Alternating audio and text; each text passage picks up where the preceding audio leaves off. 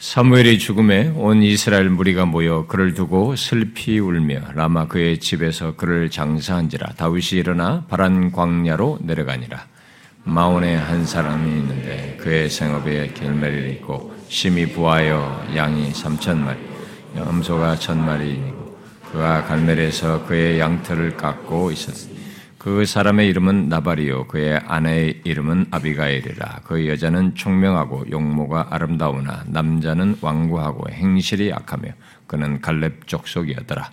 다윗이 나발이 자기 양털을 간담을 광야에서 다윗이 소년 열명을 보내며 그 소년들에게 이르되 너희는 갈멜로 올라가 나발에게 이르러 내 이름으로 그에게 문안하고 그 부하게 사는 자에게 이르기를 너는 평강하라 내 집도 평강하라. 내 소유의 모든 것도 평강.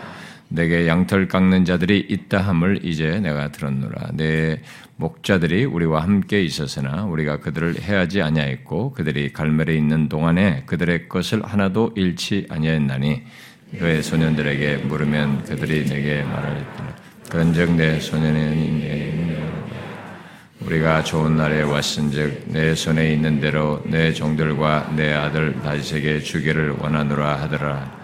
다윗의 소년들이 가서 다윗의 이름으로 이 모든 말을 나발에게 말하기를 마침에 나발이 다윗의 사원들에게 대답하여 이르되 다윗은 누구며 이세의 아들은 누구냐 요즘 그의 주인에게 억지로 종이 많다. 내가 어찌 내 떡과 물과 내 양털 깎는 자를 위하여 잡은 고기를 가져다가 어디서 왔는지도 알지 못하는 자들에게 주겠느냐 한지라. 이에 다윗의 소년들이 돌아가 자기로 향하여 돌아와 이 모든 말을 그에게 전. 다 윗이 자기 사람들에게 이르되 너희는 각기 칼을 차라 하니 각기 칼을 참에 다윗도 자기 칼을 차고 400명 가량은 데리고 올라가고 200명은 소유물 곁에 있게 하니라. 하인들 가운데 하나가 나발의 아내 아비가엘에게 말해 다윗이 우리 주인에게 문화를 광야에서 전령을 보냈거늘 주인이 그들을 부르는 우리가 들에 있어 그들과 상종할 동안에 그 사람들이 우리를 매우 선대하였으므로 우리가 다치 다치거나 잃은 것이 없었으니 우리가 양을 잃는 것은 그들과 그래서 밤낮 우리에게 담이 되었습니다. 그런즉 이제 당신은 어떻게 할지를 알아 생각하실지니 이는 다윗이 우리 주인과 주인의 온 집을 해하기로 결정하였음이니이다. 주인은 불량한 사람이라 더불어 말할 수 없나이다 하는지라. 아비가일이 급히 떡 200덩이와 포도주 두 가죽 부대와 잡아서 요리한 양 다섯 마리와 볶은 곡식 다섯 새와 건포도 백성이와 무화과 뭉치 200개를 가져다 나귀들에게 소년들에게 이르되 나를 앞서가라 나는 너희 뒤에 가리라 하고 그의 남편 나발에게는 말하지 아니하니라 아비가일이 나귀를 타고 산 호젓한 곳을 따라 내려가더니 다윗과 그의 사람들이 자기에게로 마주 내려오는 것을 만 다윗이 이미 말하기를 내가 이 자의 소유물을 광야에서 지켜 그 모든 것을 하나도 손실이 없게 한 것이 진실로 허사라. 그가 악으로 나의 손을 감는도다. 내가 그에게 속한 모든 남자 가운데 한 사람이라도 아침까지 남겼. 하나님은 다윗에게 벌을 내리시고 또 내리시기를 원하노라 했. 아비가일이 다윗을 보고 급히 나귀에서 내려 어, 다윗 앞에 엎드려 그의 얼굴을 땅에 대니라. 그가 다윗의 발에 엎드려 이르되 내 주여 원하건대 이 죄는 여종에게 주의 귀에 말하게 하시고 이 여종의 말을 들어서 원하옵나니 내 주는 이 불량한 사람 나발을 개의치 마옵소서. 그의 이름이 그에게 적당하니 그의 이름이 나발이라. 그는 미련한 자니이다. 여종은 내 주께서 보내신 소년들을 보지 못하였나이다. 내 주여 여호와께서 살아계심을 두고 맹세할 내 주도 살아계시거니와 내 주의 손으로 피를 흘려 친히 보복하시는 일을 여호와께서 막으셨으니 내 주의 원수들과 내 주를 헤아려 하는 자는 나발과 같이 되기를 원하네. 여종이 내 주께 가져온 이 예물을 내 주를 따르는 이 소년들의 주게 하시고 주의 여종의 허물을 용서하여 주옵소서. 여호와께서 반드시 내 주를 위하여 든든한 집을 세우시니 이는 내 주께서 여호와의 싸움을 하사오시며 내 주의 일생에 내 주에게서 악한 일을 찾을 수 없음이니 사람이 일어나서 내 주를 쫓아 내 주의 생명을 찾을지라도 내 주의 생명은 내 주의 하나님 여호와와 함께 생명 싸게 속에 쌓였을 것이요 내 주의 원수들의 생명은 물매로 던지듯 여호와께서 그것을 던지시리이다. 여호와께서는 내 주에 대하여 하신 말씀으로 은선을 내 주에게 행하다. 내 주를 이스라엘의 지도자로 세우실 때 내 주께서 무지한 피를 흘리셨다든지 내 주께서 친히 보복하셨다든지 함으로 말미암아 슬퍼하실 것도 없고 내 주의 마음에 걸리는 것도 없으시리니 다만 여호와께서 내 주를 후대하실 때 원하건대 내 주의 여종을 생각하소서 하니라. 다윗이 아비가에게 이르되 오늘 너를 보내어 나를 영접하게 하신 이스라엘 하나님 여호와를 찬송할지 또 내 지혜를 칭찬할지며 또 네게 복이 있을지로다 오늘 내가 피를 흘릴 것과 친히 복수하는 것을 네가 막았느니라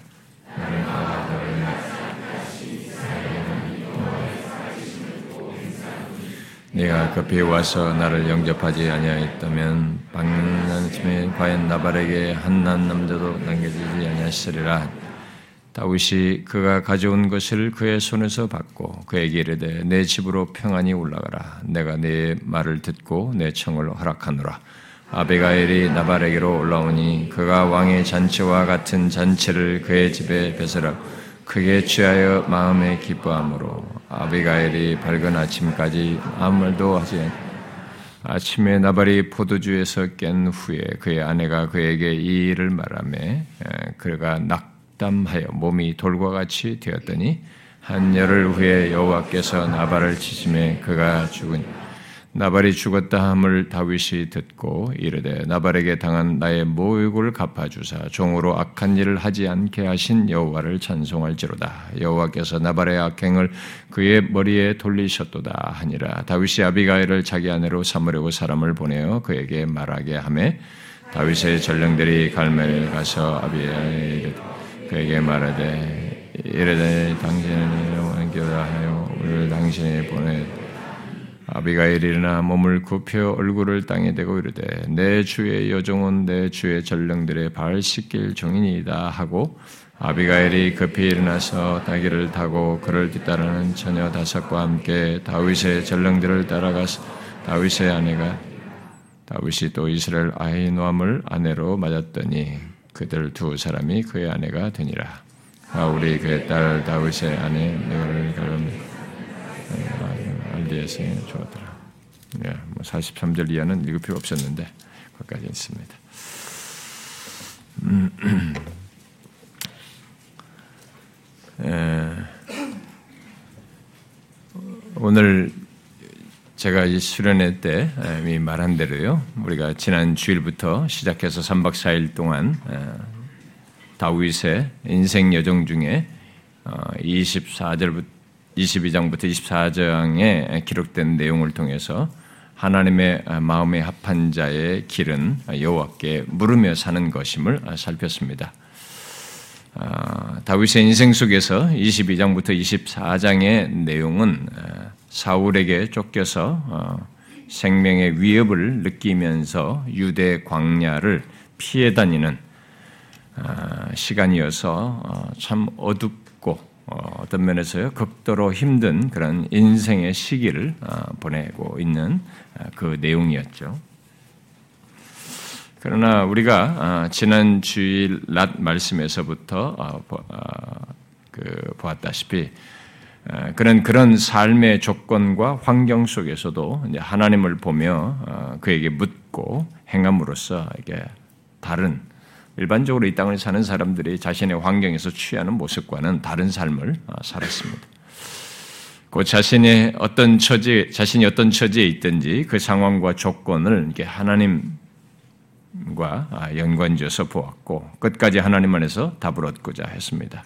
왜냐하면 실제로 하나님께서 자신의 인생 중에 언약에 신실하신 분이시고 삶의 주권자로서 자신의 삶의 모든 것에 관여해 계시기 때문이죠. 우리는 그런 다윗의 신앙과 삶의 상세한 내막, 바로 이런 외적인 환경과 그 안에서 가진 내면의 씨름까지 시편을 통해서 상세히 살폈습니다. 결국 하나님의 마음에 합한 자의 길은 아, 인생 중에 아, 그 어떤 조건과 상황에 놓이든 그 모든 상황이 하나님과 아, 연결됨을 알고 하나님께 그것을 아뢰고 그 가운데서 그 가운데서 하나님의 뜻과 하나님의 원하심을 묻고 끝까지 그의 말씀 안에서 행하고자 하는 것임을 보았습니다. 이것이 말로는 대단히 간단하집니다만은 다윗의 생생한 삶의 이 경험과 내면을 담은 시편들을 통해서 우리는 예수 믿는 우리의 신앙 여정의 이 엄연한 현실을 직면하여 어, 생각하게 되었고 아, 계시로 남겨진 하나님의 말씀, 그의 메시지를 이렇게 경험적으로 우리의 실천적으로 이렇게 연관해서 생각해 보았습니다. 이번 수련의 말씀은 아, 원래 제가 아, 예고한 대로 25장까지 살필 내용이었습니다. 그래서 25장까지 실제로 어, 준비를 했었는데요. 아, 그러나 이 24장과 그 24장과 그 배경에서 어, 다윗이 쓴 것으로 보이는 어, 시편 7편을 한꺼번에 살피기에 내용이 너무 많아서 우리가 마지막에는 그 24장과 7편을 한꺼번에 하려고 했다가 나누어서 어, 했죠. 그래서 원래 하려고 했던 25장을 오늘 어, 연결해서 살피려고 합니다. 우리 상해에서 온 지체 여러분들이 태풍 때문에 비행기가 못 떠가지고 오늘 여기 뭐 어쩔 수 없이 여러분들이 여기 참여를 하셨는데 오늘은 수련회 연속 연속 수련회인 줄 알고 음, 점심 늦게 먹는다고 생각하고 그냥 이 내용을 좀 다루자 다뤘으면 좋겠습니다. 뭐 그렇게 늦게까지는 갈 건 아닌데요. 음, 우리 계속 수련의 말씀의 연장선상에서 여러분들이 같이 들고 어, 은혜를 얻을 수 있으면 좋겠습니다. 아, 이제 수련회 가지 못하신 분들은 뭐 좀 내용에 공감력이 떨어질 수도 있습니다. 왜냐면 그, 그동안에 앞서서 주일날 외에 새벽까지 합쳐서 한 아홉 번 정도의 내용이 있으니까 그 안에 상당히 디테일한 내용들이 있었는데 그, 그 말씀을 통해서 갖는 공감력이 여러분들이 없기 때문에 어려울 수도 있는데요. 아, 사실 이게 수련의 말씀을 이렇게 누적해서 1년, 2년, 몇 년, 10년 이렇게 보내는 게 그거 별것 아닌 것 같은데요. 세월이 지나보면 그게 굉장히 내 영혼에 유익한 것으로 이렇게 새겨져 있고 남아있는 것을 아마 확인할 겁니다. 아, 그건 가벼운 게 아니에요. 어쨌든 그럼에도 하나님의 말씀은 그 자체로 독립적으로 또 우리에게 메시지와 은혜를 주시는 성령의 역사가 있기 때문에 이 말씀을 통해서도 함께 은혜를 얻기를 원합니다.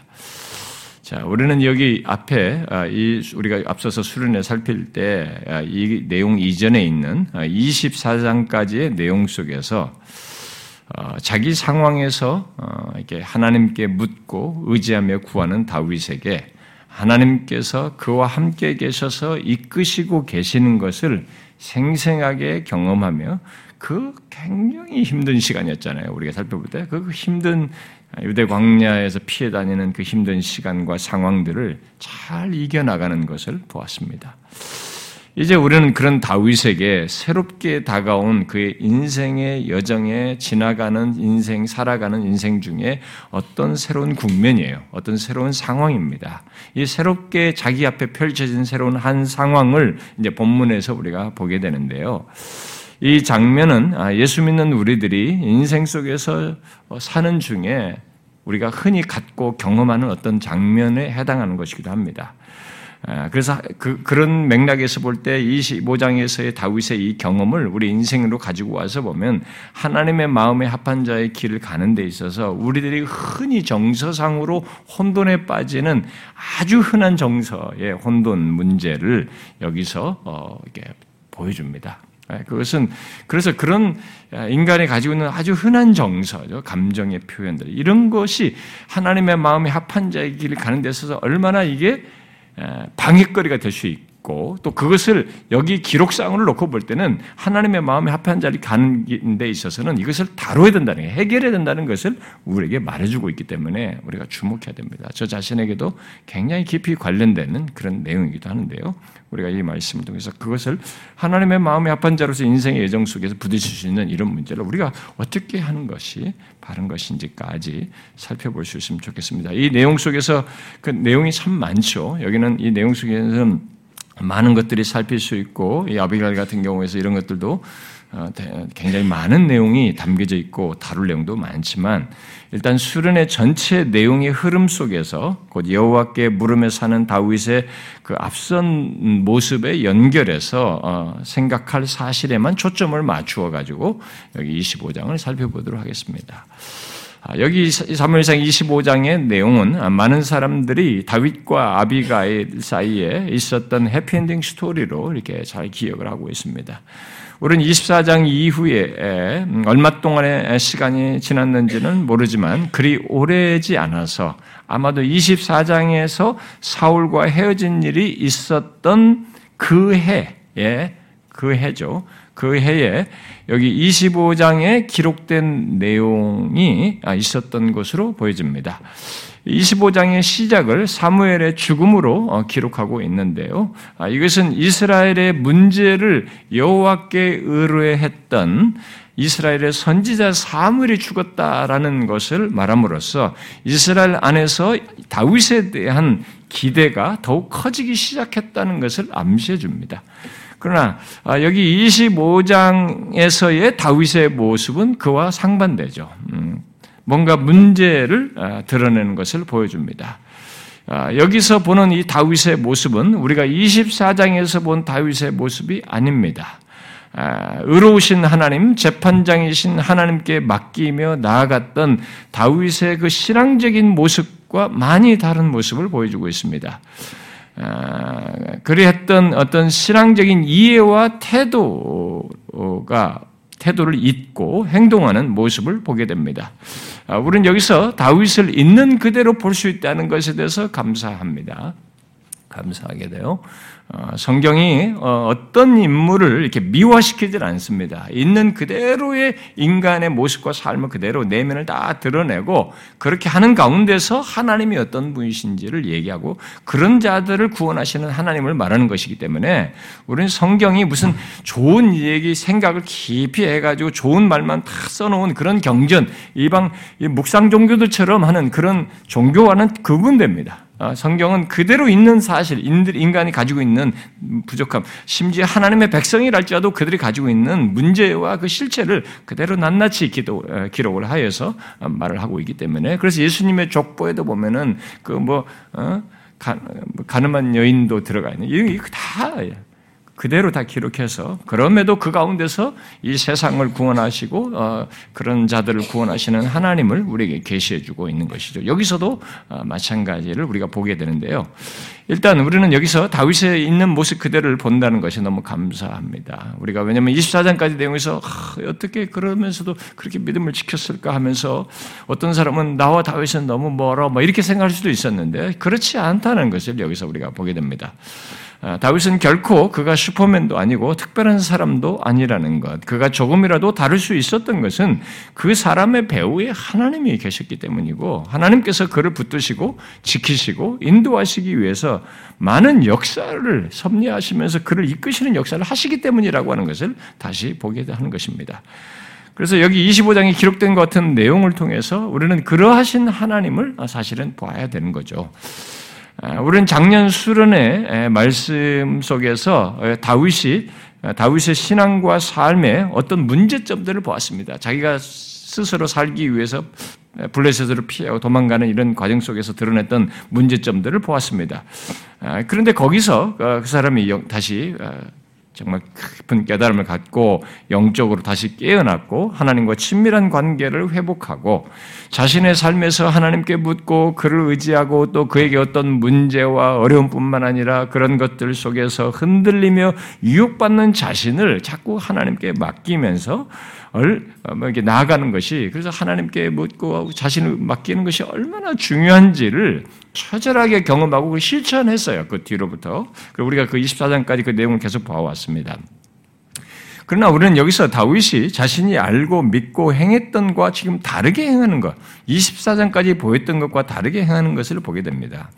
이전에 알고 자신이 그렇게 고백하고 믿었던 것, 음, 행위로 음, 드러냈던 것과는 다른 모습, 전혀 그것이 안 보이는 다윗의 모습을 여기서 보게 됩니다. 우리는 여기서 우리 인간에게 있어서 어, 우리 인생 중에 새로운 시간. 여러분 내가 스물다섯이면 스물다섯 2개월 샀으면 2개월 그 다음 날은 나에게 새로운 거예요. 내가 60을 살았어도 60까지 살고 60년째 그 다음 날 첫날 이틀은 나에게 새로운 거예요. 모든 인생은 다 그랬습니다. 결국 우리 인간에게 있어서 우리 인생의 새로운 시간은 아, 우리에게 뭔가 새로운 국면이 허락되고 환경이 주어지고 어떤 새로운 것들이라고 하는 인생의 어떤 경험적인 도전이 되는 인생들로 펼쳐지는 것도 있지만 다른 한 면에서 보면은 이 새로운 시간은 새로운 유혹이 되기도 하는 것입니다. 아, 그런 것을 여기서 우리가 보게 되는 것입니다. 그 인생은 안 살아본 또 다른 인생 속에서 나한테는 새롭게 또 다가오는 것인데요. 새로운 유혹이 되기도 하는 것이죠. 그래서 설사 내가 이 지금까지 이전까지 살았던 삶의 배경 속에서 유사한 상황이고 동일한 상황이고 어 그런 비슷한 것이었다 할지라도 그렇다고 해서 우리들이 이전에 가졌던 신앙과 삶을 새로운 시간과 새로운 환경에서 똑같이 가질 것이다라고는 말할 수 없는 것입니다. 동일한 환경이라 해도 하나님께 대한 우리의 신앙과 삶, 특히 우리의 영적인 상태와 반응은 오늘 다르고 내일 다를 수 있다는 것입니다. 그리고 어떤 문제와 상황, 대상에 대해서는 신앙적으로 잘 반응을 했는데 또 다른 어떤 문제와 상황과 대상에 대해서는 그렇게 하지 못하는 일이 우리에게 있을 수 있다는 것이죠. 그 사실은 우리의 신앙 여정이 특히 하나님의 말씀, 하나님의 마음에 합한 자의 길이 하나님께 대하여 인격적인 반응 속에서 갖는 길, 갖는, 갖는 길이지, 아, 별 생각 없이 그냥 뭐 우연하게 지나가다 살면서 어떤 기계적으로 또 가질 수 있는 그런 것이 아니라고 하는 것을 우리에게 말해주는 것입니다. 잠시라도 하나님보다 우리의 생각이 앞서고 본성적인 욕구를 우선하게 될 때 우리는 이전에 가졌던 좋은 모습, 이전에 하나님과의 관계에서 가졌던 어떤 경험들과 좋은 모습을 설사 유상한, 유사한 상황이라 할지라도 갖지 못할 수 있다는 것입니다. 아, 이것을 여러분들도 지금까지 삶에서 아마 경험해 보았을 것입니다. 결국 예수 믿는 우리의 인생 예정 속에 있을 수 있고 또 부딪히는 문제와 상황들을 말을 하면서 그것에서 우리에게 어떻게 해야 되는지를 여기 다윗의 실패를 통해서 말을 해주고 있습니다. 오늘 본문에서 다윗은 이전에 자신이 믿고 고백하고 행했던 것에 상반되는 모습과 행동을 그대로 도출하고 있죠. 아, 주께서 섭리 가운데 그를 지켜주지 지켜주시지 않으셨다면 그의 인생의 큰 오점과 낭패를 볼 모습을 보이고 있습니다. 중요한 것은 하나님께서 여기 다윗의 다른 모습, 곧 좋았던 그가 그와 다르게 생각하고 행하는 것을 그대로 기록하여서 우리에게 말을 함으로써 하나님의 마음에 합한 자의 길이 항상 하나님이 기뻐하시는 모습만 갖는 것은 아니다라고 하는 것을 우리에게 말해주고 있어요. 오히려 위로도 되기도 합니다. 그런 부분에 있어서. 우리의 인간의 적나라한 솔직한 것을 드러냄으로써 하나님의 마음에 합한 자의 길이 막 계속 뭐 무슨 천사 같은 삶을 살면서 가는 길은 아니라는 거죠. 수많은 유혹 속에서 넘어짐이 있는데도 그 길을 가는 것이라고 하는 것을 우리에게 말해주는 거죠. 그래서 아, 이전에도 어, 봤고 여기서도 보고 또 그의 남은 인생에서도 볼 수 있지만 하나님이 기뻐하시지 않는 모습 또 죄악된 모습이 있는 가운데서도 하나님의 마음에 합한 자가 되고 하나님의 마음에 합한 자로서 그 길을 간다고 하는 것을 그, 그, 그, 그 길을 어떻게 가는 것인지를 이렇게 말해주는 것이죠. 그래서 가장 중요한 것은 하나님이 이러한 전제, 이런 하나님의 백성의 삶의 배경에 그 삶의 배후에 계셔서 강력한 인도자로 계신다는 거예요. 그래서 그 결론에 이르게 된다는 사실을 우리가 이 다윗의 인생을 통해서 계속 보게 되는 것입니다. 그런 면에서 하나님의 섭리는 신묘막측한 것이죠. 그런데 그 하나님의 섭리와 인도라고 해서 하나님의 주도적으로 막 기계적으로 무슨 뭐 끌고 가듯이 끌고 가는 것은 아니고요. 그런 섭리의 인도 속에 다윗이 참 잘하는 그래서 마음이 합한 자라는 모습으로 말하게 되는 그 모습이 있죠. 그것은 뭡니까? 그것은 그가 그렇게 실패를 하고 어, 죄악을 범하는 상황에서도 그런 일이 있어도 자신의 삶 가운데 계신 하나님을 본다는 거예요. 실패 속에서도 하나님을 보고 그 하나님께 회개하여 돌이키고 하나님의 자비와 극률의 자신을 의탁하고 또 하나님을 계속 의지하여 나아간다는 겁니다. 이게 참 어떤 사람은 그게 못하거든요. 그렇게 안 하는 사람들이 있어요. 그럼으로써 자신이 어떤 사람인지를 드러내기도 하는 거죠.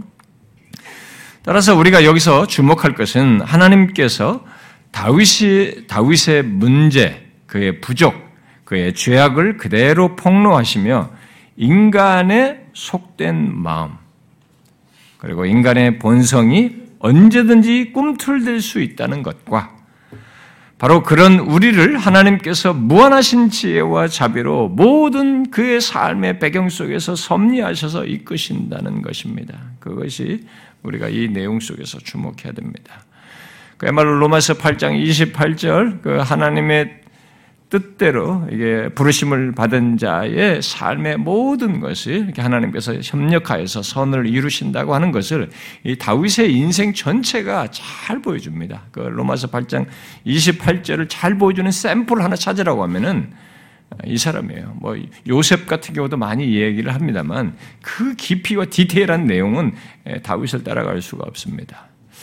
자, 우리는 이 사무엘상 24장에서 다윗이 자신이 대면한 문제와 상황, 대적으로 인해서 자신 안에서 꿈틀대는 많은 것 들, 특히 그런 자신을 자기 안에서 그 상황으로 해서 꿈틀대는 그런 자기 자신을 하나님께 맡김으로써 승리하는 것이 24장에 있었어요. 여러분 기억하시나요?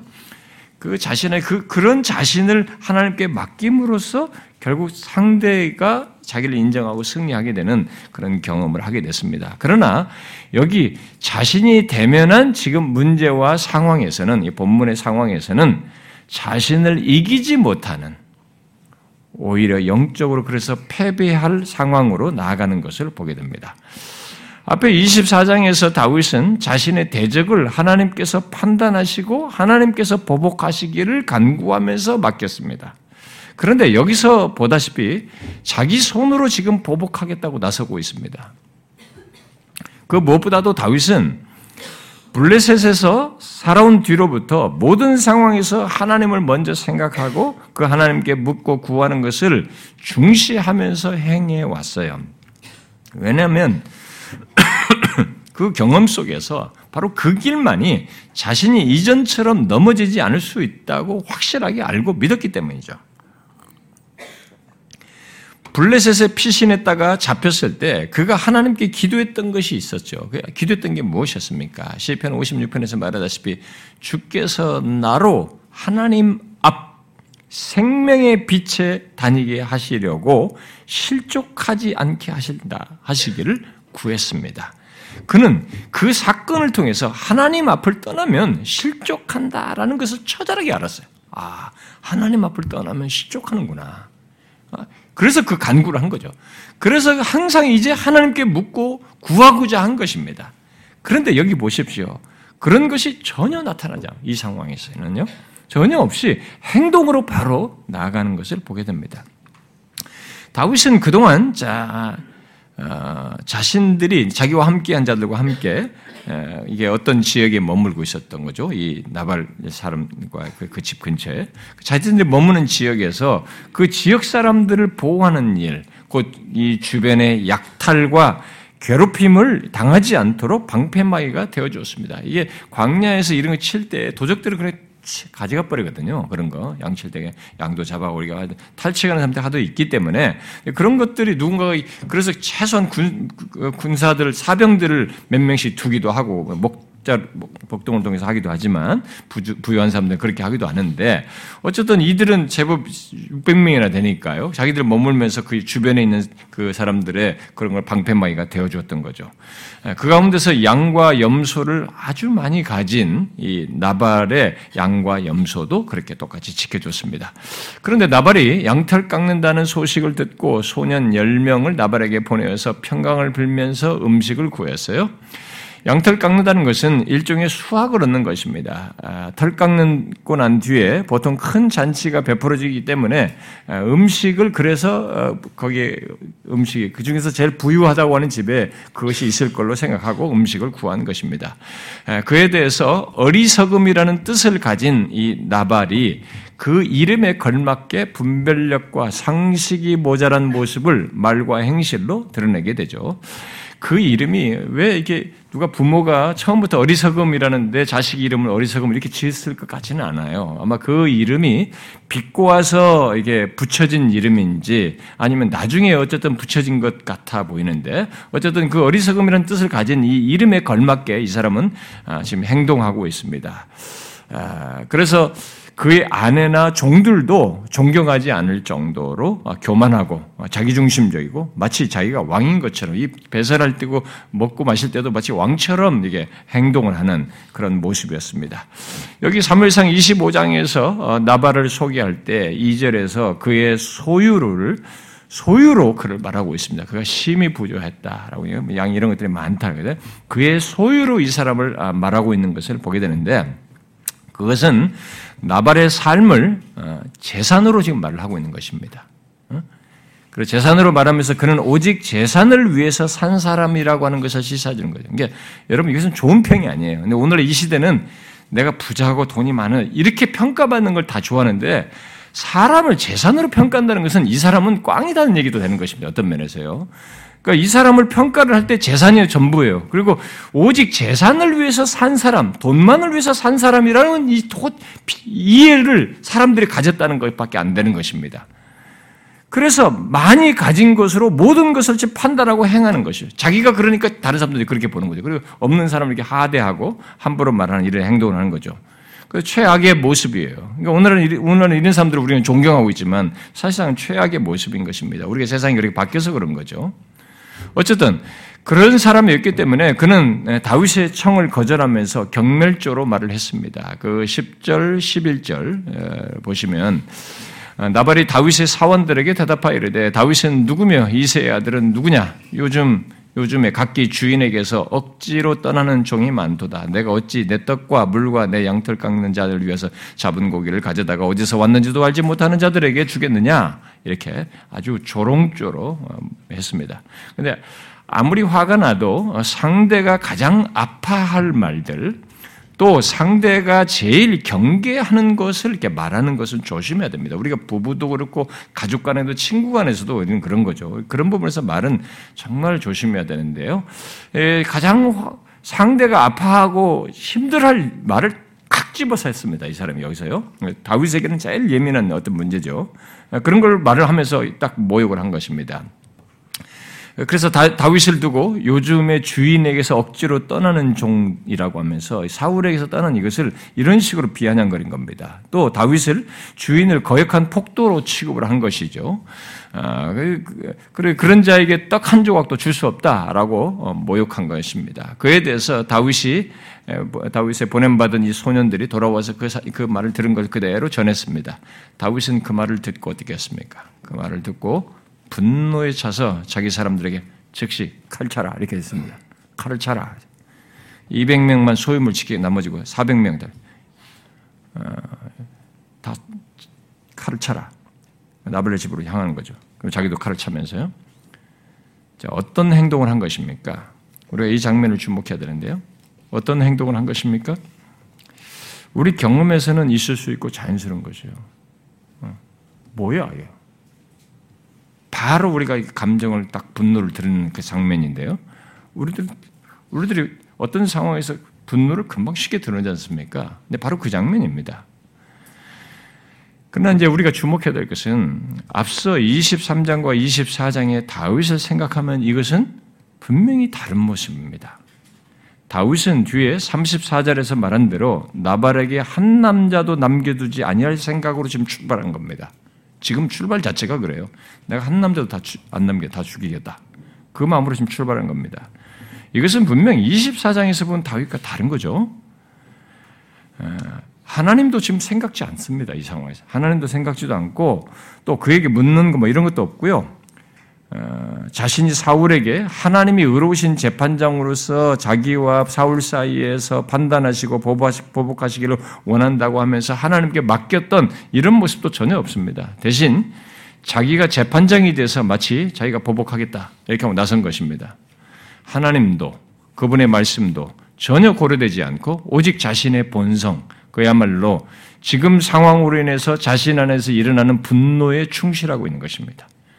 왜 이 순간에는 자신이 아는 하나님과 그의 말씀, 이런 그 하나님의 원하심이 하나도 적용되지 않고 있을까요? 지금은 사울을 대항할 때보다 이 무기죠. 무력에서 자신이 좀 더 우월한 위치에 있기 때문에 그런 것일까요? 사울 때는 자기가 약자였으니까 그랬고 지금은 상대적으로 강자이기 때문에 그런 것일까요? 우리들의 경험 세계에는 그런 조건의 변화에 따라서 하나님을 의지하는 데에서 태도를 달리하는 일이 있습니다. 내가 연약하고 좀 힘들고 좀 그럴 때는 하나님을 좀더 순수하게 간절하게 하지만 조금 부여지고 좀 높아지면 하나님을 하나님이 그렇게 별로 이렇게 절절하게 간절하게 의지하지 않는 이런 일을 우리가 흔히 보내기도 하는데 과연 그런 것인가? 지금 다윗이 그러고 있는 것인가? 여러 가지 이유를 말할 수도 있겠지만 어떤 이유든 다윗은 지금 일단 이 상황 속에서 정상적이지 이전 같지 않은 모습으로 몹시 화를 내고 자기 분노에 따라서 말하고 행하고 있습니다. 의로우신 하나님과 그의 말씀은 안중에도 없습니다. 21절과 22절에서 말을 하지만 하나님을 20, 하나님 얘기를 21절과 22절에서 말을 하지만 그것은 내가 복수하지 않으면 하나님께서 내게 벌을 내리시기를 원한다는 복수 맹세에 하나님을 동원했을 뿐이지 하나님을 생각지 않고 있어요. 자신이 시편 7편과 24장에서 사울에 대해서 말했던 그 하나님이 없습니다. 오직 자기 감정에 충실하고 있습니다. 분노라는 감정. 어떤 감정으로도 다 말할 수 있는데 특별히 분노가 여기서 좀 도출 특별히 중요합니다. 그러니까 어떤 상황에서는 자기 어떤 감정이 그게 전부이잖아요. 그 그런 그런 경우가 있지 않습니까? 한번 그런 거 다 연관시켜서 한번 생각해 보십시오. 지금 현재는 이 상황에서 분노라는 감정에 그저 충실할 뿐입니다. 여러분에게도 이런 순간이 있지 않습니까? 우리는 앞으로도 얼마든 이런 걸 경험할 수도 있겠죠. 내가 무시되었다고 생각을 하든 내 자존심이 짓밟혔다고 느껴서든 또 내가 그동안 돕고 수고한 것을 상대가 깡그리 무시하고 인정치도 않고 오히려 못된 말과 해하는 말을 한 것을 들었을 때 우리가 어떻게 했습니까? 그때 우리는 감정이 폭발하죠. 아, 설사 어떤 좀 자제력 있는 사람이 할때 속으로는 막 화가 나는 거죠. 분노가 어찌 그럴 수 있는가? 그것이 스타트가 되는 거죠. 분노가 안에서부터 발동이 돼가지고 생각할수록 이제 분노는 더 커지고 막 그런 거죠. 이런 일들을 우리들이 어떤 경험 속에서든지 뭐 그 부부 사이에서도 친구 사이에서도 하기도 하고요. 어, 직장에서도 그렇고 사업상에서도 그렇고 모든 일과 관계 속에서 이렇게 자기 감정에 사로잡혀서 행하는 때가 있지 않습니까?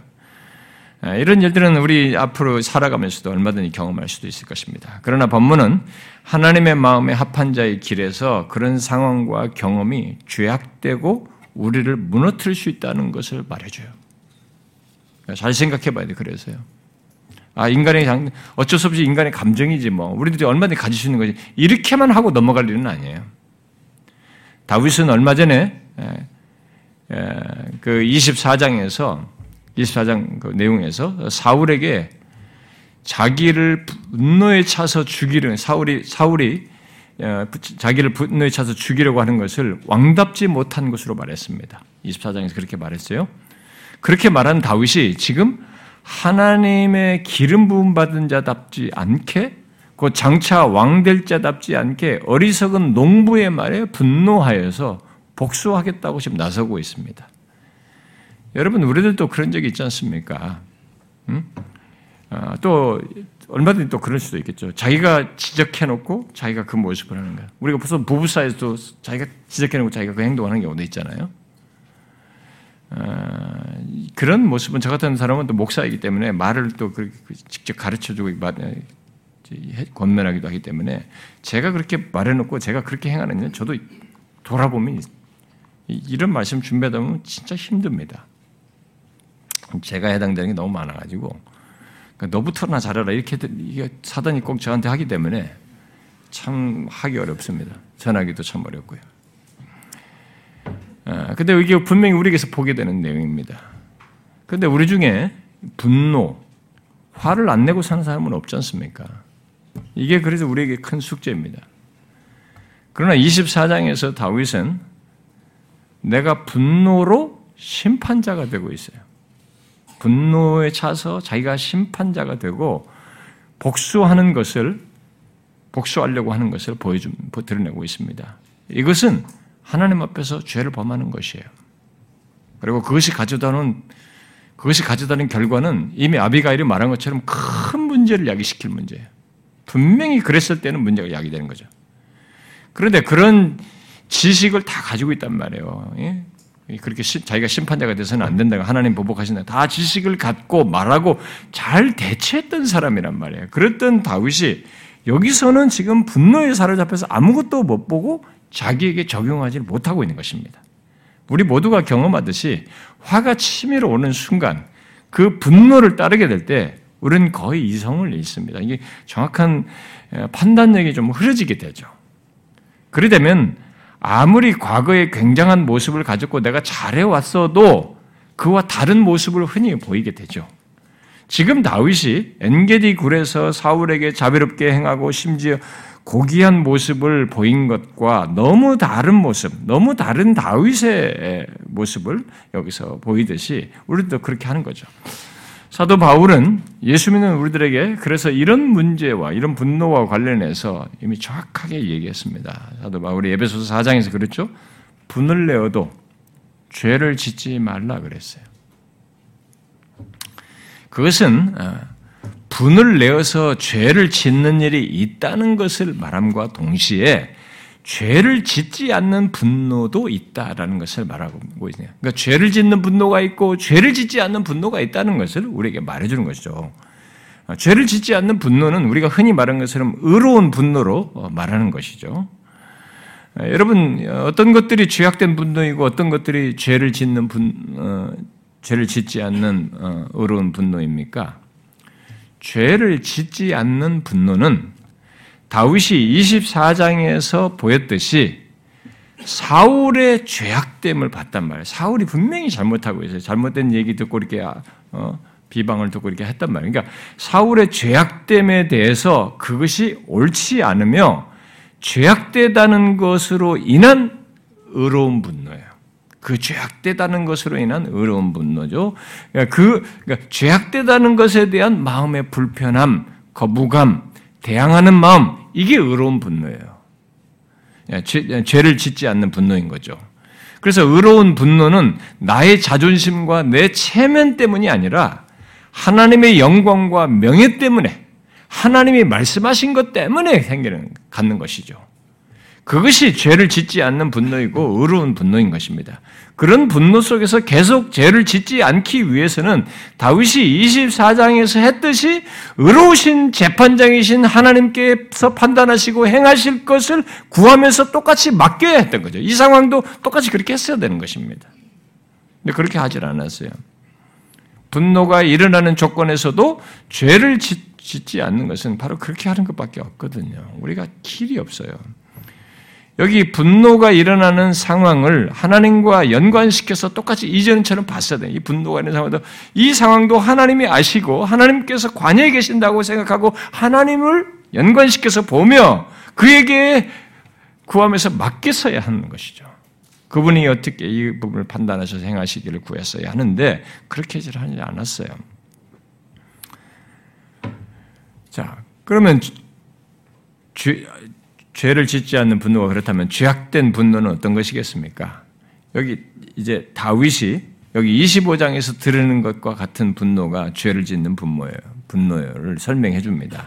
잘 보시면 뭐 한 두 가지 정도로 이게 설명할 특징을 말할 수 있는데 하나는 잘못된 동기로 분노하는 거예요. 정확히 보면 나발의 죄 때문에 분노하는 것이 아니라 잘 보시면 그의 죄에 대해서 불편함과 거부감을 갖는 게 아니고요. 지금 자기 자존심이 상한 것 때문에 지금 분노하고 있습니다. 21절과 22절을 보면 다윗이 어떤 동기로 분노하여서 나발의 집으로 향했는지를 말해줍니다. 그는 내가 이자의 소출을 광야에서 지켜주었고 내가 그 모든 것을 하나도 손실이 없게 했는데 모든 것이 허사다라고 하면서 그래서 내가 그에게 속한 모든 남자들을 아침까지 살려두면 하나님이 나 다윗에게 벌을 내리시기 원한다라고 말하고 있습니다. 다윗이 나발이 어떤 문제와 죄악을 드러냈는지에 대한 것보다 자기가 행한 것을 무시당했다는 것에 대해서 분노하고 있습니다. 이게 우리들이 흔히 하는 것이에요. 이렇게 죄악된 분노는 그 동기가 거의 자기로부터 출발합니다. 그러니까 우리가 이것을 분별할 수 있어야 됩니다. 우리들의 죄악된 분노, 삶에서 사는 걸 잘 보세요. 모두가 자기로부터 출발합니다. 특히 자기 자존심이 상한 것에서 흔히 출발하죠. 여러분, 얼마나 많은 사람들이 이런 잘못된 동기에 따라서 죄악된 분노를 품고 드러냅니까? 어떤 면에서 우리가 하나님의 마음에 합한 자의 길을 가는 이 인생과 관련해서 이런, 이런 내용이 아, 무슨 도덕적인 내용 같다. 아, 무슨 뭐 분노 얘기를 다룬 것 같다. 아, 그게 하나의 총매로서 얘기하는 화두거리입니다. 얘기 나오는 것이에요. 그런데 도덕적인 문제로 이렇게 쉽게 치부할 문제가 아니고 우리의 삶의 이 분노 문제가요. 여러분 어린아이에서부터 보세요. 이 어린아이 때도 분노합니다. 어? 뭐 주는 거 안 준다고 하면서 꼬마 때부터 아직 학교도 안 간 애들, 유치원도 안 간 애들부터 분노합니다. 여기서도 시작하죠. 우리가 나이 늙어 죽을 때까지도 분노해요. 그래가지고 또 부부 사이에서도 우리 자존심 상한 내 자존심 건드렸다고 부부 사이도 싸우고 분노하고요. 이게 우리의 삶에 계속 있습니다.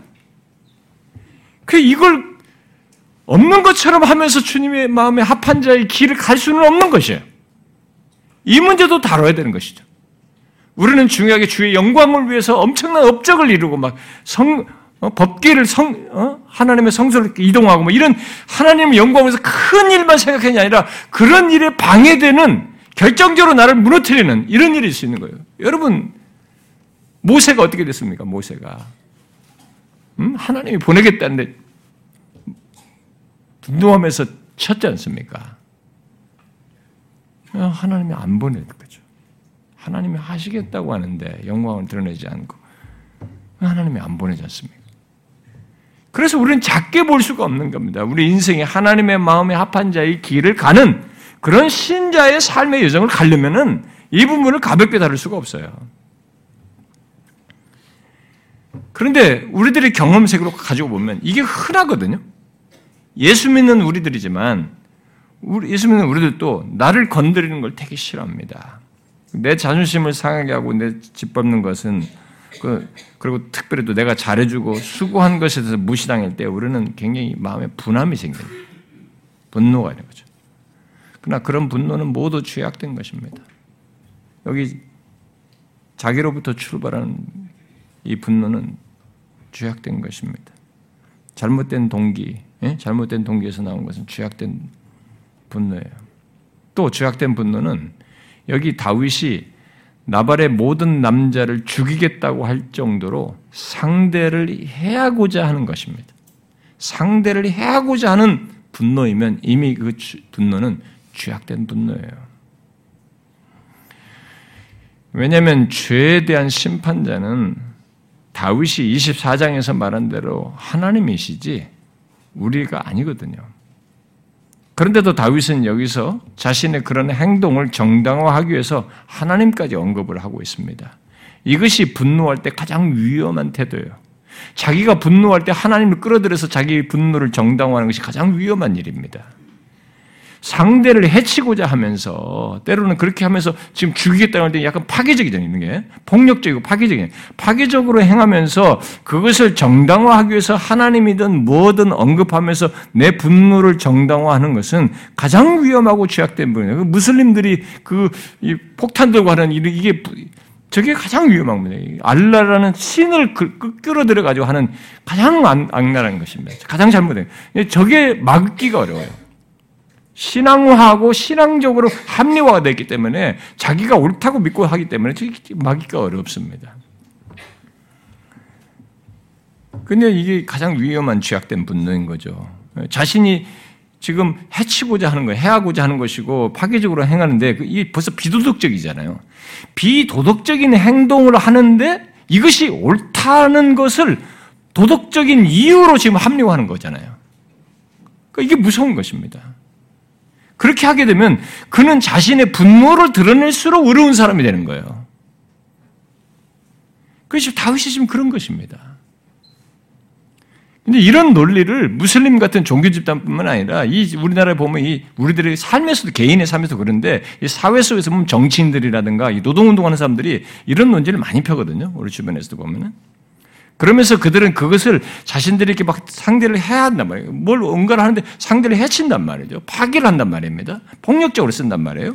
근데 그런 것들을 자기들은 정의롭다고 생각해요. 그래서 그렇게 해서 감옥에 몇 번 들어갔다 오는 걸 굉장히 영예로운 거예요. 그 갔다 온 사람이 더 높이 존중받습니다. 그래서 더 인정받고 더 결정권자가 되는 거죠. 그래서 그런 사람들을 갖다가 자꾸 사회 요직으로 끌어들이고요. 이념에 의해서. 우리가, 우리 사회가 이러겠습니다. 이게 지금 뭡니까, 다 이게. 우리는 여기 다윗과 같은 분노, 이 비도덕적인 분노를 의롭게 이기는 거예요. 정당하다는 거죠. 근데 다윗은 지금 하나님까지 거론한단 말이죠. 하나님까지 언급하면서 정당화하고 있는데, 어, 이건 전혀 정의롭지도 않고 의롭지도 않은 것입니다. 그러니까 우리 예수 믿는 우리들이 흔히 많이 하거든요. 우리가 하나님까지 거론하면서.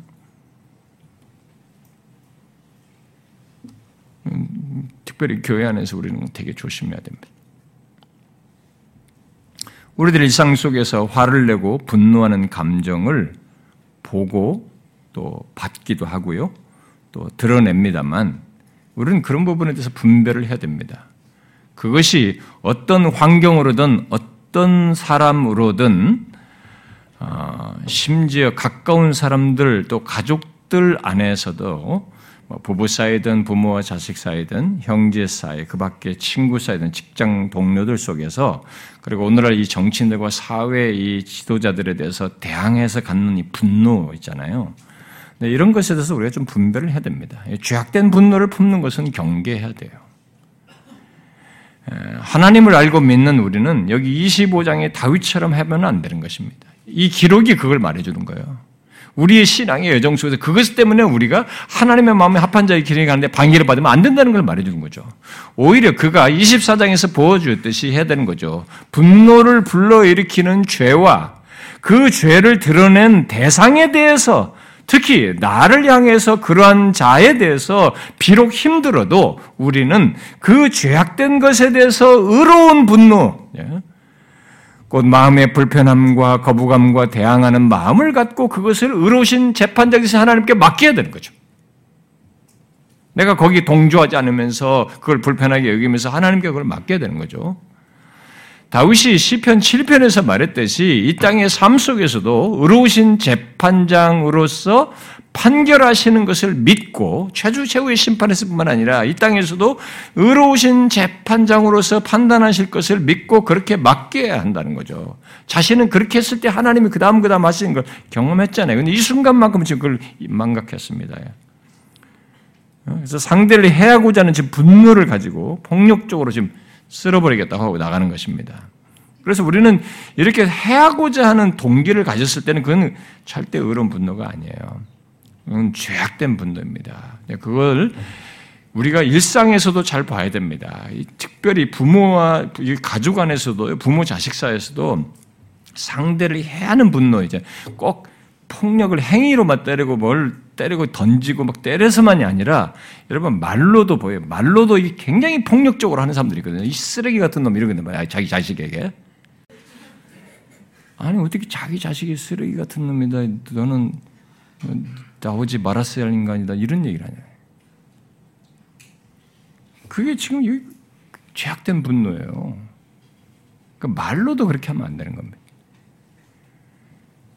우리 교 성도들도 가끔 보면 우리 자녀들에게 좀 거칠게 말하고 때리고 막 그런다고 하는데 훈육을 바르게 하는 것은 좋은데 여러분 과하면 안 됩니다. 여러분 아이를 때리거나 아한테 뭘 할 때 여러분이 여러분 분노를 확인하셔야 됩니다. 이게 죄악된 분노인지 괜히 하나는 팔아먹지 마세요. 이 다윗처럼 그 더 악한 거예요. 그 막지를 못합니다. 그건 스스로 있고 정당화한다고.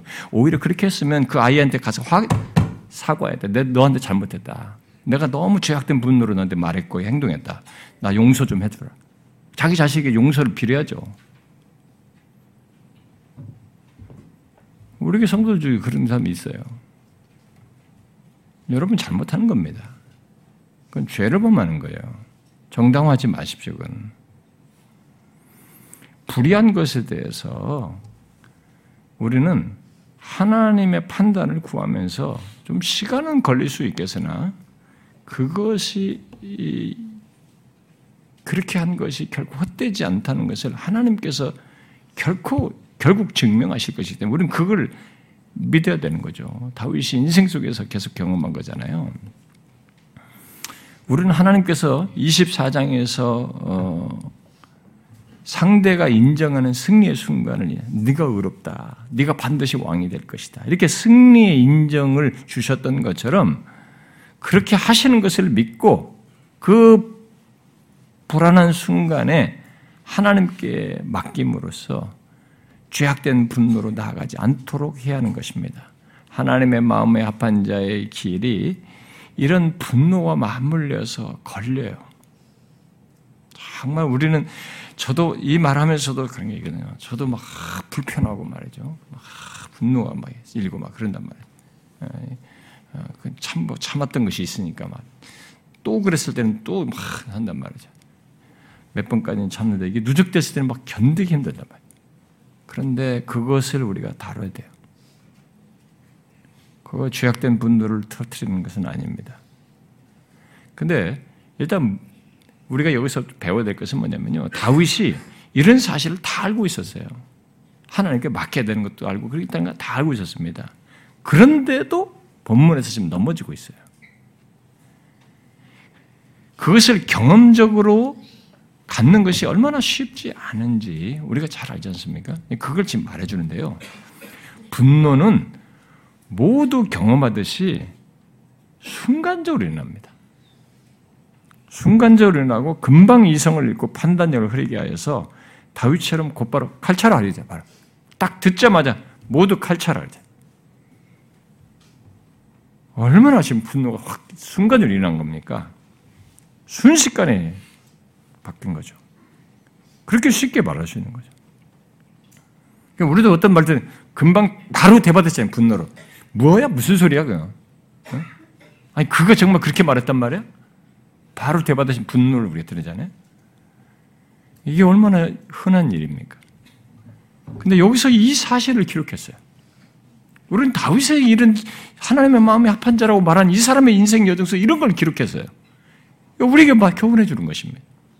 너무 일상적으로 흔해 빠진 것인데 이 것이 큰 걸림돌이 될 수 있다는 것을 결론적으로 말해주는 거죠.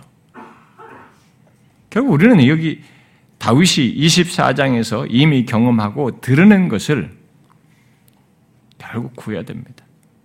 그걸 다시 교훈해주고 여기서 그 모습을 다시 돌이키는 걸로 나오는데 다윗도 결국 자기가 지금 여기서 한 것을 회개하고 돌이키죠. 하나님은 다윗으로 하여금 돌이키도록 간섭해 주셔요. 그래서 이 은혜가 큰 겁니다. 여러분과 저는 예수 믿지 않는 사람과 우리도 똑같이 분노할 수 있는 그게 10개면 10개 똑같이 우리도 가질 수 있어요. 예수 믿지 않는 사람이 분노할 상황에서 10번 똑같이 분노하는 거죠. 우리도 10번 분노할 수 있는 여지가 있어요.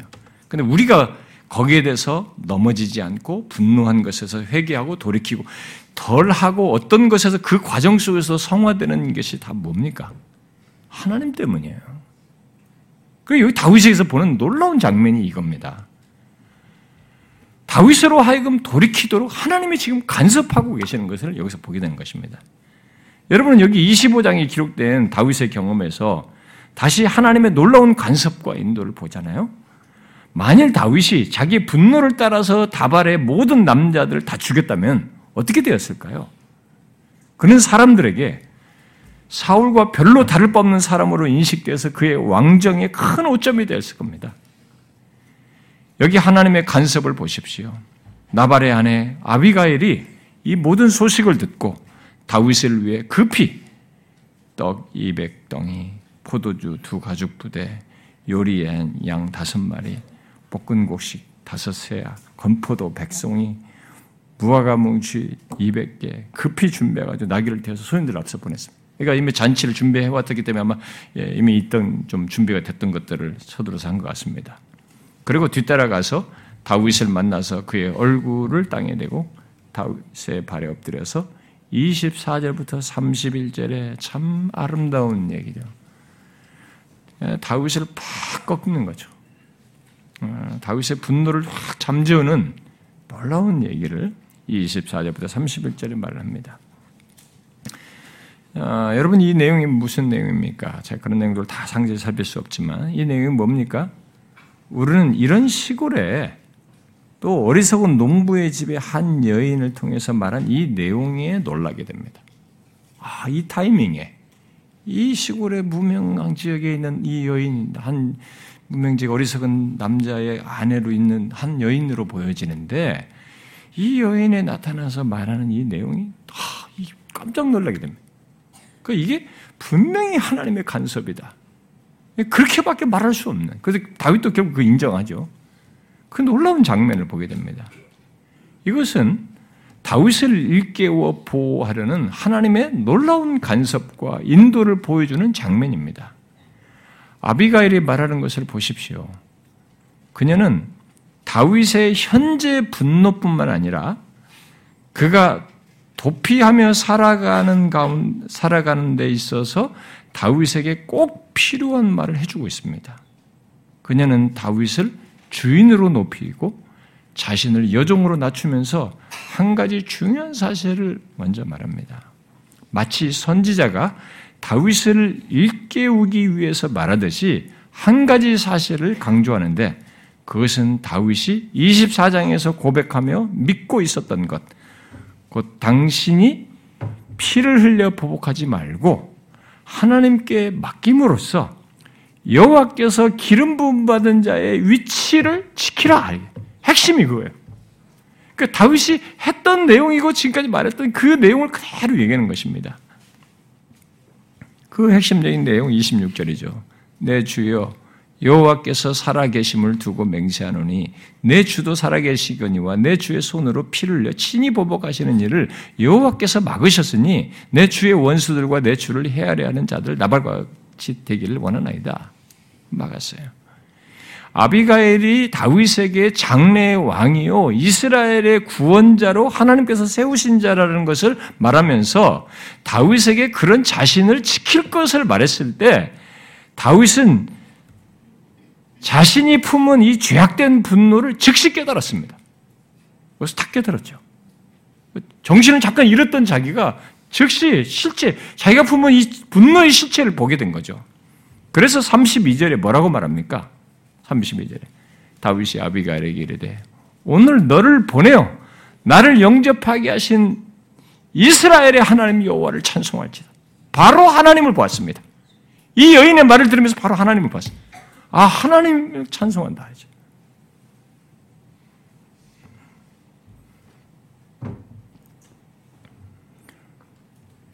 다윗은 아비가일의 말을 통해서 분노의 감정에 사로잡혀 하나님도 못 받고 그의 말씀도 생각지 못했고 자신이 이스라엘의 기름 부음 받은 자인지도 생각 못하는 거예요 지금 거기도 그런 것도 잊었습니다. 하나님을 믿는 자로서 어떠해야 하는지도 잊어버렸고 오직 나발의 모든 남자를 죽이겠다고 온 자신을 그렇게 온 그게 전부였어요. 그래온 자신을 하나님께서 지금 막으신 거죠. 그 위기에서 구해주신 것을 보았습니다. 이 여인을 통해서. 비록 죄악되었어도 현재의 잘못을 깨닫는 데서는 그는 현재의 상황과 경험을 그래서 다시 하나님과 연관지어서 보게 되었습니다. 바로 현재 자신의 상황을 주장하시고 인도하고 계시는 하나님을 다시 보면 정상으로 돌아온 거예요, 이게. 그래서 또다시 34절에서 나를 막아 너를 해하지 않게 하신 이스라엘의 하나님을 또 말합니다.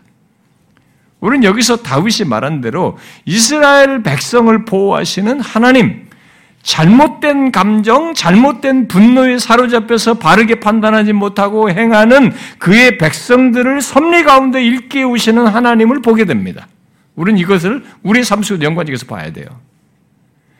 여러분은 자신의 잘못된 감정과 그로 인해서 바른 판단을 못하고 행하는 상태에서 이런 하나님의 간섭과 인도를 받아본 적이 있으십니까? 예수 믿는 우리에게는 여기 아비가 같은 사람이 항상 있습니다. 항상 만나요. 어떻게 만납니까? 가장 보편적으로는 예배 속에서 만나요. 하나님의 말씀을 통해서. 또 말씀 나눔 속에서도 그렇죠. 다른 지체와의 교제 속에서도 그 뜻밖의 자리에서 하나님의 도구로 쓰임 받는 사람을 통해서도 있게 됩니다. 그런 하나님의 도구와 방편들을 통해서 우리의 삶 가운데 계신 하나님을 다시 보게 돼요. 아, 내가 이렇게 못하고 있었는데. 그래서 다시 하나님을 지금까지 못 봤는데, 망각하고 있었는데, 다시 그 하나님을 보게 되는 거죠. 또 예수 믿는 우리의 모습과 정체성도 함께 보는 뭐 내가 기름 부음 받은 자인지 내가 그리스도인지도 다 망각했는데 아, 내가 하나님의 백성인데 이거 다시 일깨우게 되는 거죠. 흔히 세상 사람들이 말하는 우연한 만남 속에서 무엇을 듣고 깨닫는 것 정도가 있긴 합니다만은 그런 것이 아니라 여기서 말하는 이 여기와 이와 같은 하나님의 섭리는 뭐냐면 정확히 우리를 하나님께로 하나님을 보도록 거룩한 방향으로 보게 하는 말이에요. 그런 도구를 얘기하는 것입니다. 예수 믿는 우리의 정체성을 보게 하고 다시 하나님을 보게 하고 그렇게 하는 성령의 인도와 역사를 우리가 경험한다는 것입니다. 우리는 이미 23장에서 어, 요나단의 적절한 등장을 보았습니다. 그런 적절한 말을 해주 위로 아, 되는 말을 해준 것을 보았습니다. 어, 어떻습니까? 여러분들 여기 아비갈도 마찬가지예요. 여러분은 여기 아비갈과 같이 여러분을 일깨우는 하나님의 간섭과 인도를 경험하고 있습니까? 혼란할 때든 흔들릴 때든 그래서 깨어나서 나로 더 깊은 죄악에 빠지지 않도록 막으시고 인도하시는 이런 하나님을 여러분도 인지하시고 아 이건 하나님이다. 이렇게 하시는 하나님께 감사한다. 라고 할 정도로 이렇게 하나님을 인지하시면서 그분에게 감사하십니까?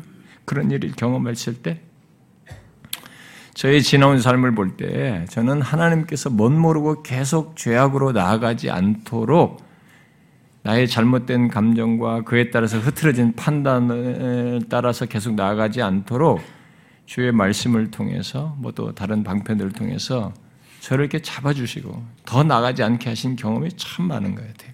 저도 보면요. 돌이켜 보니까 참 많아요. 여러분 이것은 하나님 백성들에게 중요한 사실입니다. 예수 믿는 우리의 삶의 환경에는 항상 아비가일 같은 통로가 있습니다. 없을 수가 없어요. 공식적인 은혜의 방편뿐만 아니라 믿음으로 사물을 바르게 보고 상황과 아, 상황들을 다시 제대로 어, 분별하도록 하는 이 하나님의 도구와 방편들이 우리에게는 있죠. 그래서 하나님의 마음에 합한 자의 길을 가기 위해서는 아무리 칠흑같이 어둡고 고난과 환란이 끝없이 계속되어도 또 배신자, 적대자들이 들끓어도 우리는 우리를 바르게 인도하며 계속 그 길을 가도록 하시기 위해서 하나님께서 두신 그의 사자들, 그의 도구들, 이런 방편들을, 도움을 여러분들이 보셔야 됩니다. 이걸 굉장히 중요하게 여겨야 아, 이것이 있어서 가는구나라는 걸 아셔야 됩니다. 다윗의 경험으로 말하면 사무엘 같은 선지자가 있고요. 하나님 백성들은 그래요. 사무엘 같은 선지자가 있고 요나단 같은 유로자가 있고 여기 아비가일처럼 못 보고 내가 지금 현재를 못 보고 있던 것을 다시 보게 하면서 일깨우는 자가 있는 것입니다. 여러분 우리 인생 속에서는 이런 하나님의 손길, 하나님의 간섭, 하나님의 인도가 있습니다. 여러분 그걸 보십시오. 뭐 그걸 보십니까? 그리고 그런 도구들, 통로들이 우리 곁에 여전히 있는 것에 대해서 여러분들이 감사하셔야 됩니다. 여러분들의 인생 속에 있는 것에 감사해야 됩니다. 예수를 믿지 않는 사람이 이게 없습니다, 여러분. 하나님께로 향한 이유가 없어요. 어떤 사건과 이런 경험 속에서. 죄를 돌이킬 이유가 없는 겁니다. 그런 것에서 돌이키면서 가게 하는 이 방편들이 내 인생 속에 있는 것에 대해서 굉장히 감사하셔야 됩니다. 우리에게도 이 사무엘 같은 선지자가 있습니다. 요나단 같은 위로자가 있어요. 아비가일 같은 우리를 보게 하면서 일깨우는 자가 있습니다. 그것은 우리를 계속 인도하고 계시는 하나님의 사인이에요. 표지판이에요. 여러분과 저를 인도하시는. 유혹에 힘이 빠져 있는 나를 갖다가 다시 돌이키게 하는 표지판들이죠. 다윗을 막아 보호하시는 하나님은 나발에 대해서 실제로 자신이 재판장이 되어서 하나님이 치셨습니다. 그래서 그동안 있었던 말들을 들은 나발은 낙담하에서 몸이 돌같이 되었고 한 열흘 정도 뒤에 죽었습니다. 다윗은 그 소식을 듣고 39절에서 의로우신 재판장이신 하나님을 찬양합니다. 음? 다시 그렇죠? 39절에서도 종으로 악한 일을 하지 않게 하신 여호와를 찬송할지로다. 다윗의 말대로 흥분하여 못 모르고 악한 일을 할 수 있었던 자신을 하나님께서 보호해 주셨다는 겁니다. 여러분은 하나님께서 이런 식으로 우리가 행할 수 있는 악한 일을 하지 않도록 섭리하시며 이끄시는 하나님을 아십니까? 경험하시나요? 우리의 죄악된 본성, 여전히 죄성을 가진 우리들은 항상 악한 일을 할 수 있는 여지를 가진 사람들입니다. 어떤 상황에 놓이기만 해도 또 어떤 상황에 대상을 만나기만 해도 유혹을 받을 여지가 있습니다. 하나님은 그런 우리를 보호하시기 위해서 인생 중에 아비가일 같은 도구를 주어서 우리를 일깨우며 악한 일을 하지 않도록 역사하시고 인도하십니다. 이게 얼마나 감사한지요. 제 본성으로는 정말 감당이 안 될 수 있는데 그런 것이 있어서 나의 연약함을 커버해주고 지켜주시는 이런 것을 경험합니다. 오늘날 가장 흔한 것은 우리의 일상 속에 주신 은혜 방편들이에요, 사실은요. 예배 속에서의 말씀을 통해서 우리들의 성경 공부라든가 이 gem츠 나눔 같은 것, 그 밖에 다른 만남과 도구들 통해서 하나님이 그렇게 하셔요. 이 아비 같은 일을 하시는 거죠. 우리들은 이 도구들을 감사해야 됩니다. 내 인생 속에 그게 있는 것이 얼마나 감사한지를 생각해야 돼요. 그러나 그 도구들로 인해서 죄에 미끄러지지 않게 되고 실족하지 않게 되 우리가 된다면은 그렇게 하신 하나님을 다윗처럼 찬양해야 돼요. 감사해야 됩니다. 그것은 우리를 무너지지 않게 하신 하나님의 손길이고 섭리고 간섭이고 인도인 거죠. 이런 사실을 생각할 때 하나님의 마음에 합한 자의 길은 우리가 무엇을 하는 것 같지만 내가 뭘 하는 것 같지만 바로 그러하신 하나님의 역사와 인도로 섭리의 손길이 있어서 가는 길이라고 하는 것을 알게 되는 겁니다. 여러분, 이 하나님의 섭리와 인도를 자신의 삶 속에서 보십시오. 우리의 인생은 내가 처하는 상황과 문제로 다양한 감정을 느끼며 그 가운데서 다양한 반응을 할 수 있는 인생이고 하는 인생입니다. 특히 우리는 하나님과 그의 말씀을 알고 그가 우리의 삶의 인도자로 계신 것을 경험하는 자들이어서 다르게 판단하고 행동할 수 있음에도 어떤 상황, 어떤 문제에서는 그것을 제대로 하지 못하고 어려움을 겪기도 합니다. 어떤 경우는 우리에게 큰 오점이 될 수 있는 경험을 하기도 해요. 그러나 여러분, 우리가 이번에 수련의 말씀을 통해서 배운 것이 무엇입니까? 예수 믿는 우리의 인생은 그 어떤 순간도 하나님과 무관해 있지 않습니다. 아예 하나님이 깊이 관여해 계십니다. 문제는 다윗이 극도로 고난 가운데 있을 때는 그 하나님을 보고 묻고 의지함으로써 그 자신의 삶에 관여해 계시는 하나님을 봄으로써 그의 도움과 인도를 구하며 그 하나님을 경험하며 나아가는 그것이 있었는데 지금 이 상황에서 못하고 있다는 거예요. 그래서 결국 이게 어떤 상황에서도 계속 해야 된다는 걸 다시 말해주는 거죠. 우리 모두는 각각 어떤 것에서 장점을 가지고 있지만 여러분 각각이 다 장점이 있습니다. 각 사람이 가지고 있는 고유한 장점들이 예? 남들이 안 가지고 있는 장점들이 다 있고요. 뭐 성격적으로든 뭐 어떤 역량이든 뭐 어떤 뭐 어떤 측면에서는 여러분들이 남들이 가지고 있는 각각의 장점이 있어요. 가지고 있는가 하면 우리는 참 놀랍게도 죄와 악이 있는 이 세상에 있어서 그렇죠. 어떤 것에서는 약점이 있어요. 어떤 사람은 물질에 또 대인 관계에 또 이성에 또 지나치게 또 자기 문제에 뭐 어떤 뭐 어떤 식으로든 뭔가 나와 관련해서 약점을 가지고 있어요. 그래도 그 약점이 탁 건드렸을 때 다른 때보다 더 예민하게 반응. 우리가 그때의 분노가 더 가일층되는 현상이 나타나요. 우리가 이번 수련의 말씀 그리고 이 마지막 말씀을 통해서 배우게 되는 것은 그런 조건에서도 곧 내 감정이 특별하게 예민하게 반응하며 분노하고 어, 드러나게 되는 어, 그런 경우에도 그 상황을 아시고 보시고 이끄시는 하나님을 봐야 됩니다. 그 상황이시죠. 지금 이런 상황이 있기 이전처럼 그 똑같은 상황에서도 하나님께 묻고 의지해야 되는 거죠. 설사 내가 처리할 능력이 있다 할지라도 400명을 데리고 와서 다 죽여. 저기 무기도 없을 것이고 몇 명 안 될 것이고. 그러니까 내가 그렇게 처리할 능력이 있다 해도 하나님 없이 내 감정으로 하는 것은 지금까지 앞서서 잘해온 것을 뒤집을 수 있어요. 그러니까 내 능력으로 결정할 문제가 아니에요. 어떤 상황에서든 하나님과 연관지어서 봐야 되는 거죠. 그러니까 여전히 내가 좋은 조건에서든 또 내 약점에서든 우리는 하나님께 묻고 그의 인도를 따라 행하고자 해야 된다는 것입니다. 여러분, 어제 다윗의 모습과 상태가 오늘 자동적으로 유지되지 않습니다. 그걸 우리가 잊지 말아야 됩니다. 어제의 영적 승리가 오늘의 승리를 보증하지 않는다는 것입니다. 그런 일은 없어요.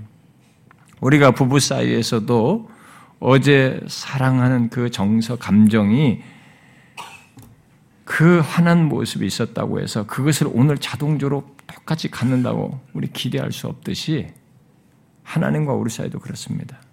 오직 매 순간마다 하나님께 묻고 하나님의 뜻과 그의 말씀을 따라 행하고자 할 때 우리는 우리의 삶 가운데 계신 하나님을 경험하며 그의 말씀에 합한 자의 길을 가는 것입니다.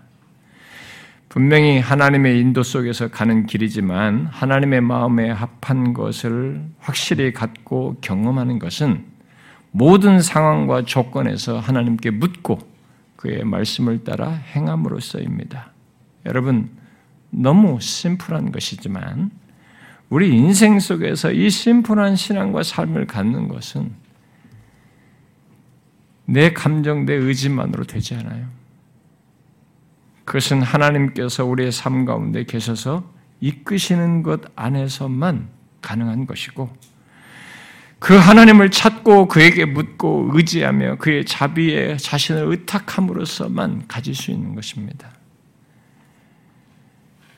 하나님은 우리가 그런 길을 가도록 우리가 힘들 때는 요나단 같은 사람을 붙여주시고 잠시 자기 모습을 잊고 있을 때는 아베 같은 사람을 붙여주시고 또 찾아가서 언제든지 들을 수 있는 선지자로서 선물 같은 두시듯이 우리의 삶에 적절하게 이런 모든 은혜의 방편을 주셨습니다. 여러분에게도 있어요. 예수 믿는 사람은 다 있습니다.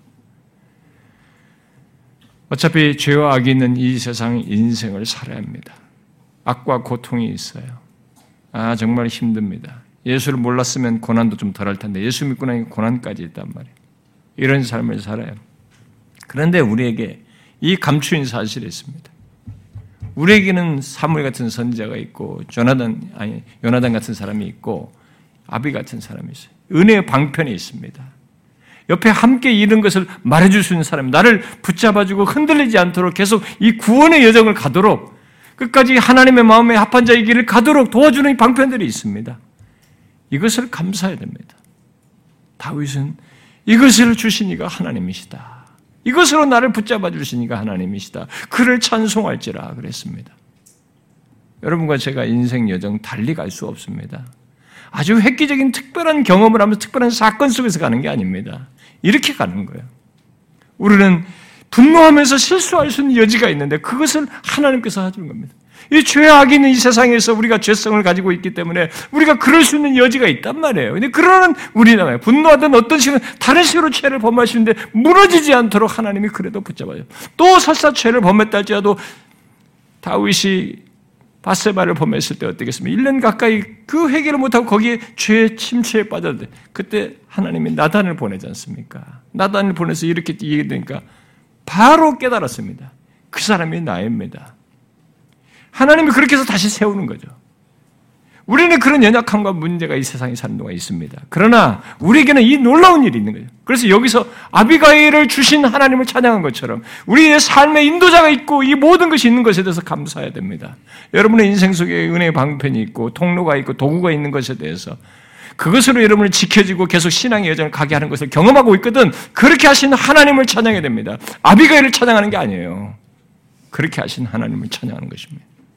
우리 인생 속에 계신 이 하나님을 보십시오. 아무리 힘들어도 그가 1년짜리를 지키는 게 아닙니다. 우리를 영화까지로 이끄십니다. 그 여정을 우리가 가는 것입니다. 이 하나님을 모든 상황에서 꼭 보십시오. 그리고 그에게 묻고 구하십시오. 맡기셔야 하고 하나님이 판단하실 것을 믿고 맡기는 거죠. 그런 구원의 여정, 하나님의 마음에 합한 자의 길을 우리 지체들이 함께 갈 수 있기를 바랍니다. 자, 기도합시다.